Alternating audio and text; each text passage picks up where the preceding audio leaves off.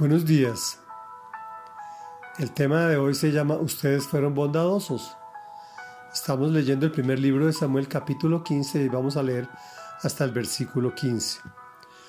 Un día Samuel le dijo a Saúl: El Señor me envió a ungirte como rey sobre su pueblo Israel. Así que pon atención al mensaje del Señor. Así dice el Señor Todopoderoso. He decidido castigar a los amalecitas por lo que le hicieron a Israel, pues no dejaron pasar al pueblo cuando salía de Egipto. Así que ve y ataca a los amalecitas ahora mismo. Destruye por completo todo lo que les pertenezca. No les tengas compasión. Mátalos a todos, hombres y mujeres, niños y recién nacidos, toros y ovejas, camellos y asnos. Saúl reunió al ejército y le pasó revista en Telayín. Eran doscientos mil soldados de infantería más diez mil soldados de Judá. Luego se dirigió a la ciudad de Amalec y tendió una emboscada en el barranco. Los Kenitas se apartaron de los amalecitas, pues Saúl les dijo: Váyanse de aquí, salgan y apártense de los amalecitas. Ustedes fueron bondadosos con todos los israelitas cuando ellos salieron de Egipto, así que no quiero destruirlos a ustedes junto con ellos. Saúl atacó a los amalecitas desde Jávila hasta Sur, que está cerca de la frontera de Egipto. A Agag, rey de Amalec, lo capturó vivo, pero a todos sus habitantes los mató a filo de espada. Además de perdonarle la vida al rey Agag, Saúl y su ejército preservaron las mejores ovejas y vacas, los terneros más gordos y, en fin, todo lo que era de valor. Nada de esto quisieron destruir, solo destruyeron lo que era inútil y lo que no servía. La palabra del Señor vino a Samuel: Me arrepiento de haber hecho rey a Saúl, pues se ha apartado de mí y no ha llevado a cabo mis instrucciones. Tanto se alteró Samuel que pasó la noche clamando al Señor. Por la mañana muy temprano se levantó y fue a encontrarse con Saúl, pero le dijeron: Saúl se fue a Carmel y allí se erigió un monumento. Luego dio la vuelta y continuó hasta Gilgal. Cuando Samuel llegó, Saúl le dijo: Que el Señor te bendiga. He cumplido las instrucciones del Señor.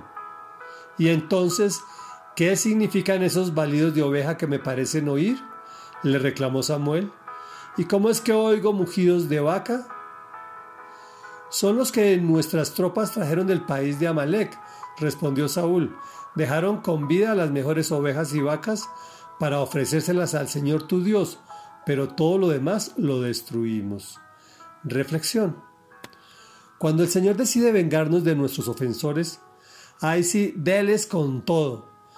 Pero cuando decide castigar a los que le hicieron mal a otros, sí nos volvemos más justos que Dios.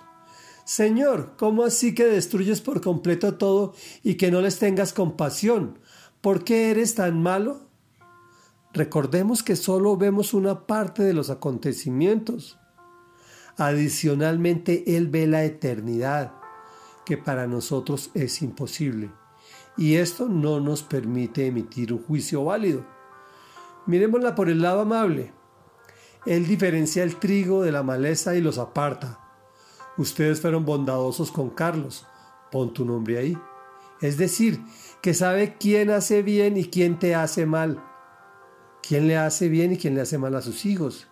Y unos serán recompensados y otros castigados, pero sobre todo nos exige obediencia, que es tan difícil para nosotros. Como normalmente vemos las cosas a través del cristal de nuestros deseos e intereses, dejamos a los importantes el mejor botín sin destrucción. Esto es gravísimo. Cuando consideres que el Señor te ha pedido que hagas algo, no razones, no cuestiones, hazlo. De lo contrario, puedes perder más de lo que te imaginas. Cuando te alteres, pasa la noche clamando al Señor. Él no deja oración sin respuesta. Oremos.